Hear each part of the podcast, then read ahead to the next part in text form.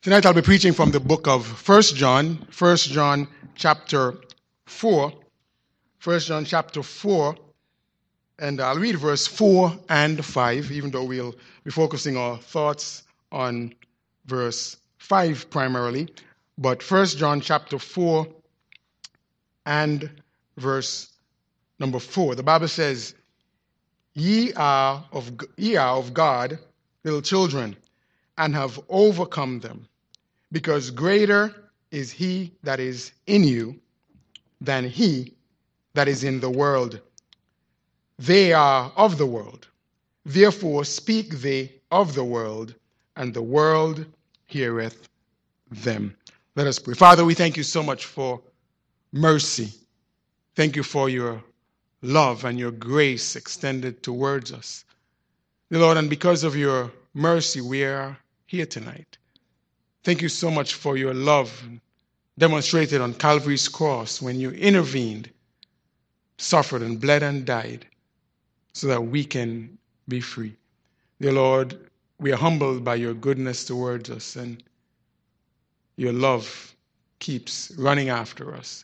And I pray tonight, dear Lord, that we would be continually reminded of your goodness, your presence in our lives and that your love, which is shed abroad in our hearts, would motivate us to share that love with others so that they can experience the same joy, the same peace that we have because of salvation.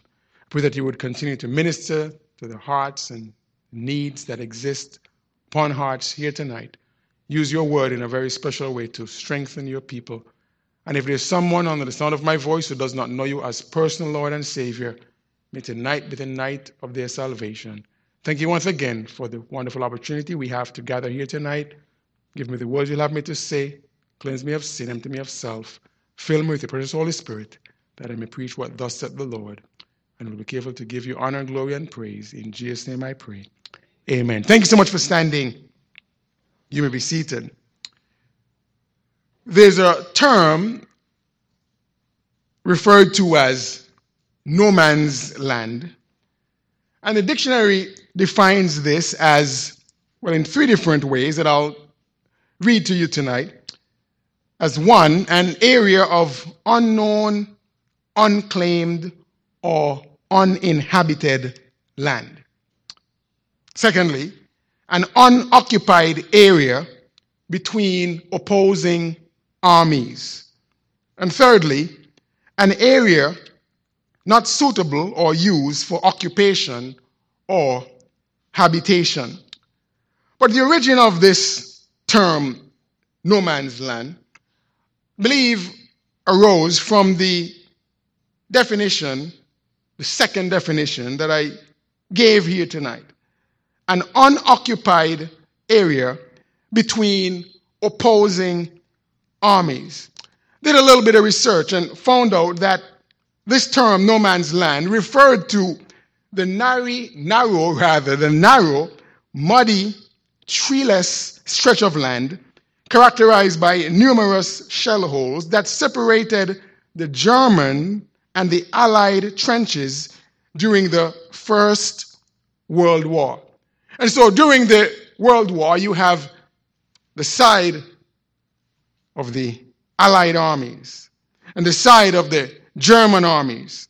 And then in between, you have this area that's uninhabitable, or it's not a safe place to be, rather. Treacherous. And it's a place where no soldier wants to find himself.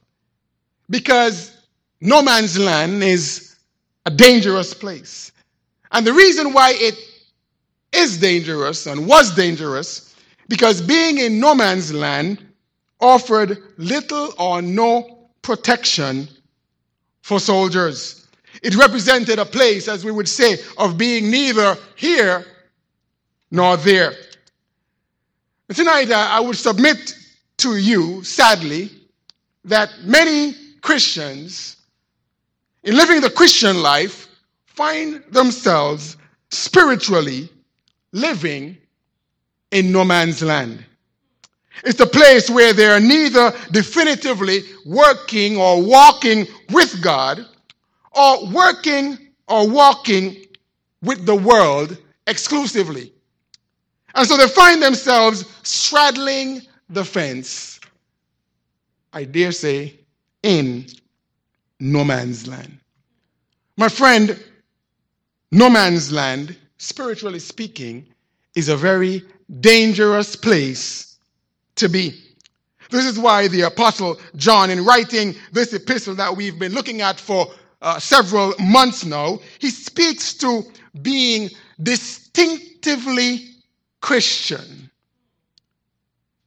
And I've labeled or dubbed this series the Christian's Signature because there are some things about living the Christian life that ought to stand out, that ought to be unique, that ought to be a characteristic that when those who don't know Jesus look, they can easily identify and assertively say with confidence that has to be a Christian. It's a signature.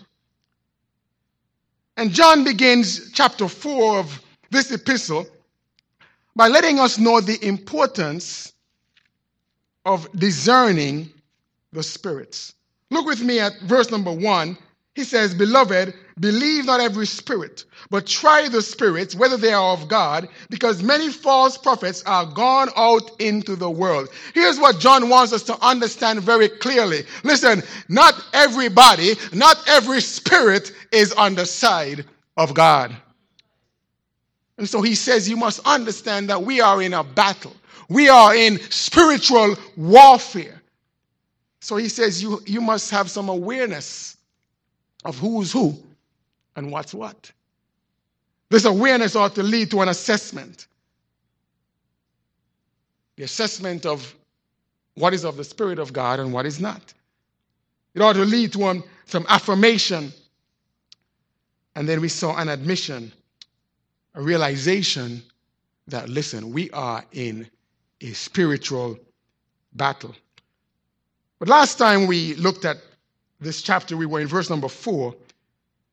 And this just follows so logically that once you recognize that you are in a war, once you recognize that we are in a battle, that there is a side of right, there is a side of wrong, there's a side of good versus a side of evil, listen, it is vitally critical that you determine where you're going to stand.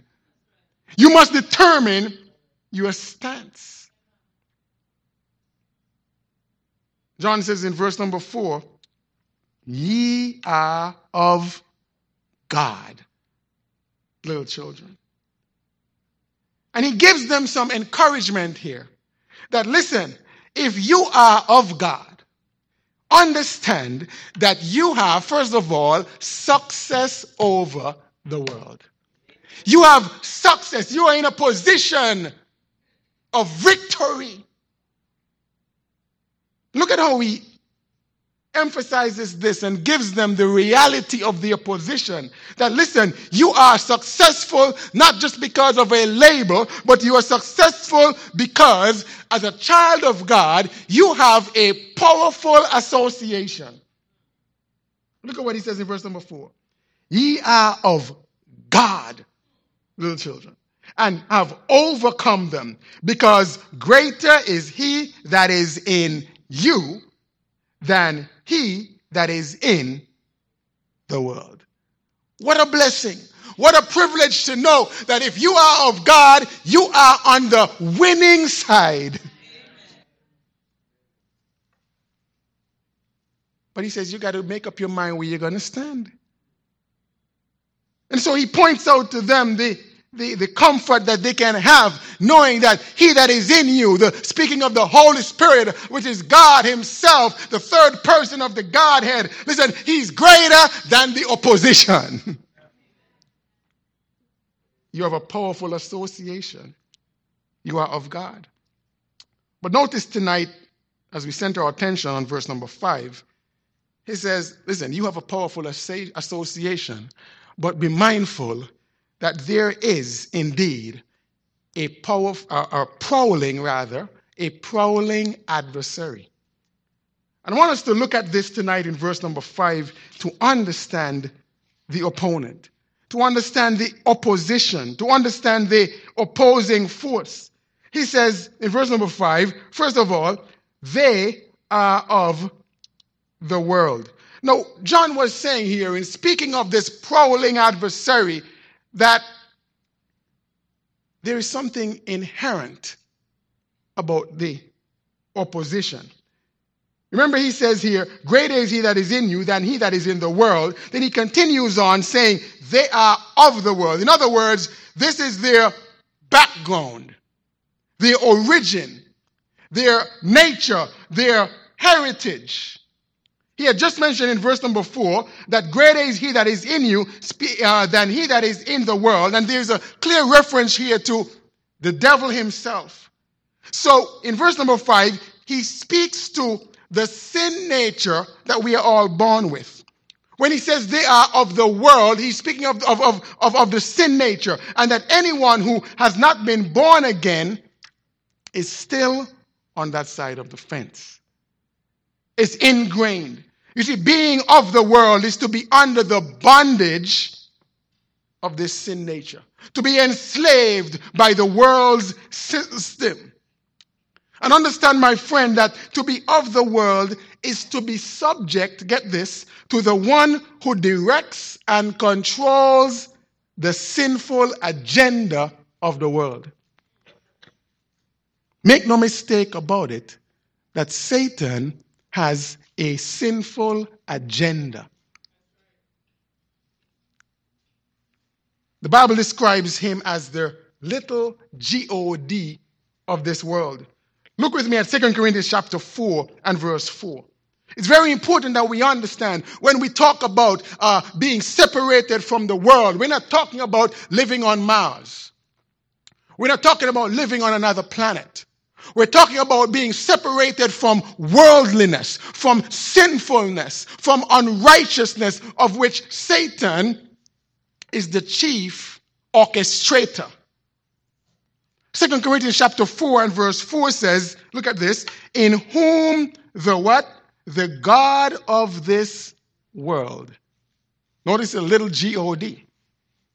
Hath blinded the minds of them which believe not. Let the light of the glorious gospel of Christ, who is the image of God, should shine unto them. Understand unmistakably that Satan, he's the head of the opposing forces that come up against the one who is in you, the Holy Spirit. And Satan understands that, that we have a sin nature. He understands how this sin nature functions. He knows that our sin nature with which we were born, that, we, that is inherent, meaning it's just a part of who we are based on our sin nature, that it is a magnet for sin. It is a magnet for pride. It is a magnet for self gratification. And so when we speak of this prowling adversary, understand that he's working with an inherent nature that we have. So when we are not born again, we're not transformed by the Spirit of God, guess what? He already has an advantage from the very beginning. That is why John said in verse number five, they are of the world. He was speaking of the inherent nature that an unregenerate man already has. But notice, secondly, not only the fact that there's an inherent aspect to this, but notice Satan doesn't stop there. He doesn't just be content with the fact that we have a sin nature and say, oh, well, they just naturally sin. Satan seeks to influence. Look at what this verse continues on and says. It says, Therefore, do what? Speak they of the world. Now, in order to speak of something, guess what? You are taught. To teach is to influence. We know from experience that teachers have powerful influence over their students. You agree with me, I'm sure. We as parents have experienced trying to tell our children something, and they're convinced that the teacher said otherwise, you might as well give up. The teacher said, it's as if they're telling you, don't confuse me. The teacher already make it clear whatever you are saying is wrong. Why? They have been taught. They have been influenced. And this doesn't only happen uh, with children uh, at a young age. You have young people who go off to college, and due to the influence of some professor, they return questioning things that they stood for for years. Things that they knew to be true. My friend, uh, the evidence is clear that Satan is a sinful, evil influencer. And in this verse, because individuals were influenced, they now speak in a worldly way. My friend, be care, be careful of satanic influences. Because Satan, my friend, he does it in a very, very subtle way. He takes things that are known to be wrong and he rationalizes them. He manipulates mindsets. He uses what I call personal experiences to trump truth. He uses feelings to cause individuals to take what is right and to throw it in the trash can. Satan is very subtle. He's an influencer. He teaches. And he uses what is taught to then have individuals speaking these lies. I mean, you look around at our world. You pay attention to the news. You pay attention to the trends. You pay attention to, to, to what's uh, being dubbed as wrong and what's being done as right. And Satan is such an influencer and a manipulator. And he also knows strategically what institutions to attack. Where does he start? In the home. He starts with individual's identity. We hear this, all this talk about gender. What is he attacking? Human identity. He creates confusion about who we are. He creates confusion about what we are. He attacks our very identity. He attacks the institution of marriage. He attacks the institution of the home. It is no accident that homosexuality is such a burning topic in our world today. It's not an accident.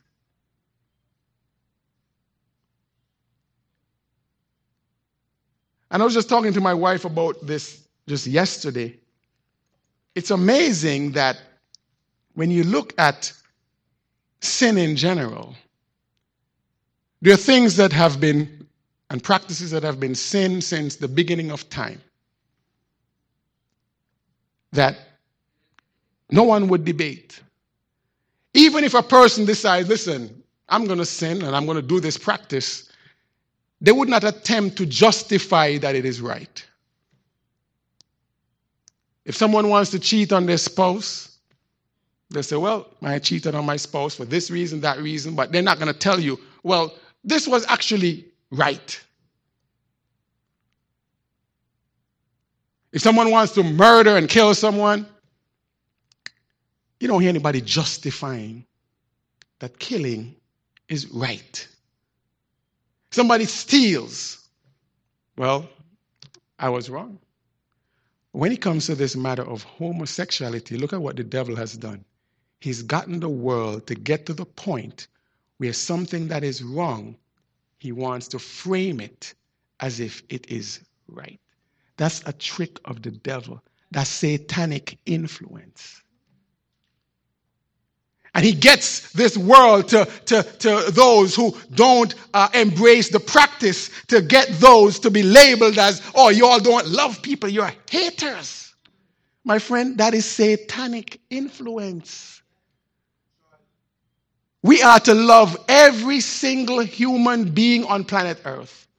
That's of God. Love is of God. But look at the influencer, Satan. He gets uh, uh, opposing a, a, a practice that is against God, that's against nature, to get those individuals be labeled as haters and hateful people. Be careful of satanic influences. Second Corinthians 4, the verse that we says he's, he's blinded the eyes of people to the truth of the gospel. Just last night at our men's meeting, we were just talking about how is it that Satan is so successful in getting people to reject the gospel message, in spite of the fact that people are dying left, right, and center at any age and any stage. Look, look with me. It's so instructive, these verses, because it helps us to understand the spiritual battle that we are in. My friend, it is time that Christian people wake up and be aware of what is happening.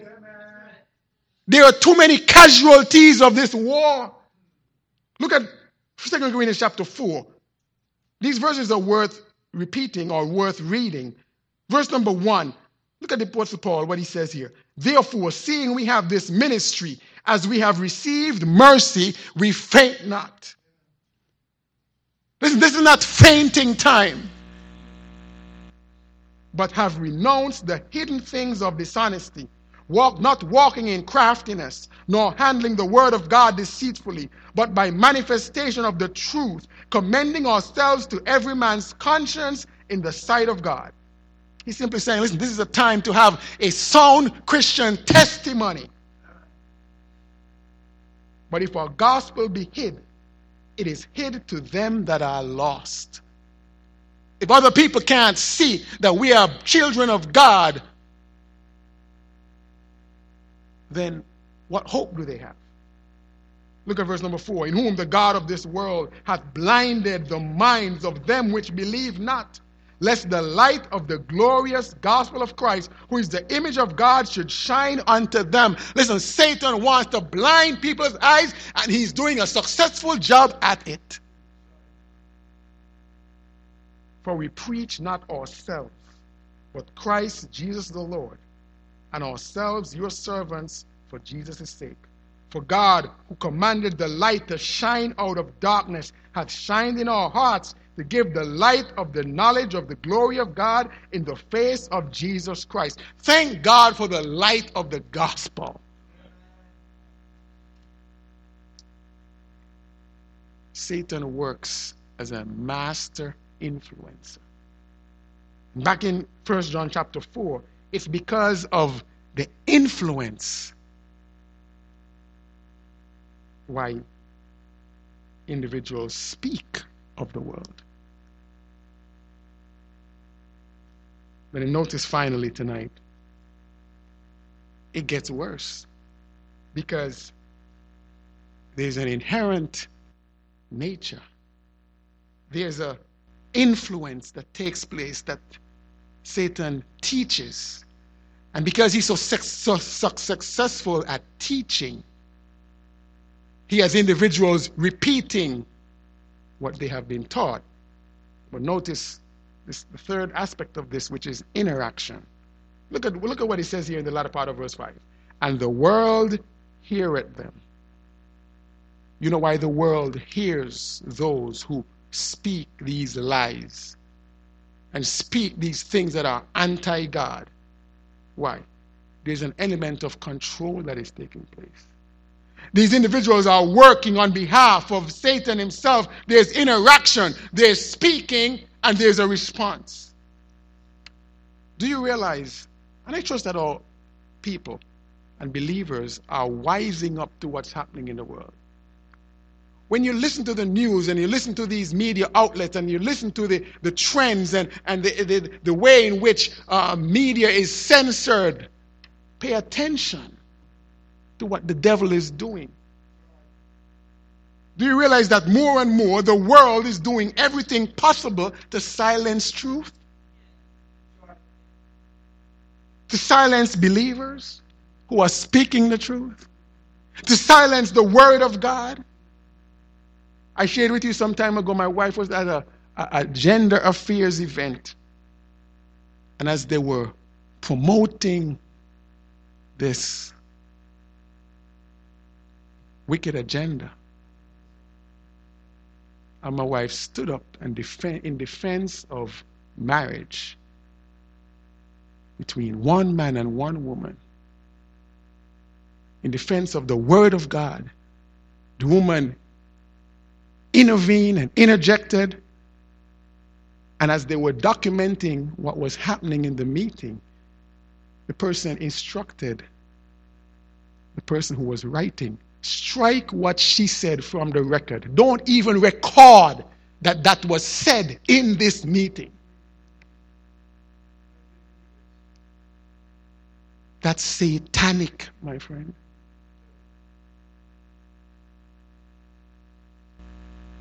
Social media itself censors speech that promotes the truth of God's word. you go on social certain social media platforms and you promote the word of God, it will be removed. You will be blocked. That's Satan working with his agenda. The world only wants to hear what is in alignment with its agenda. so called freedom of speech is fast becoming freedom of agreement. As long as you agree with the worldly agenda, you are free to say whatever you want. But you oppose it, we will crush you. Once what you say on abortion, homosexuality, marriage lines up with Satan's agenda, you're free to speak. You have the platform, you have the microphone. My friend, this is where we are. And the influence is already here. Don't think this is foreign fields. This is right here. For people of God, for children of God, we are going to have to know where we stand.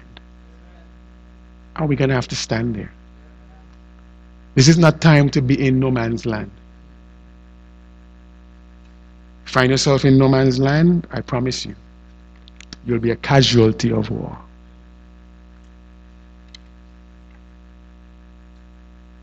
And I trust that in these days, which are indeed difficult, in which we live, that we would recognize with confidence and with courage that greater is He that is in us than He that is in the world.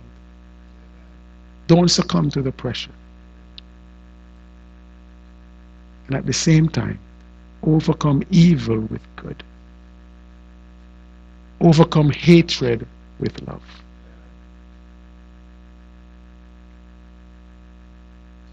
Stand firm on your conviction. And at the same time, be a light, be salt. The love of God that's shed abroad in our hearts, let it melt the hatred. Let it impact those who don't know Christ. Let us be light. That's our theme for this year. Let your light shine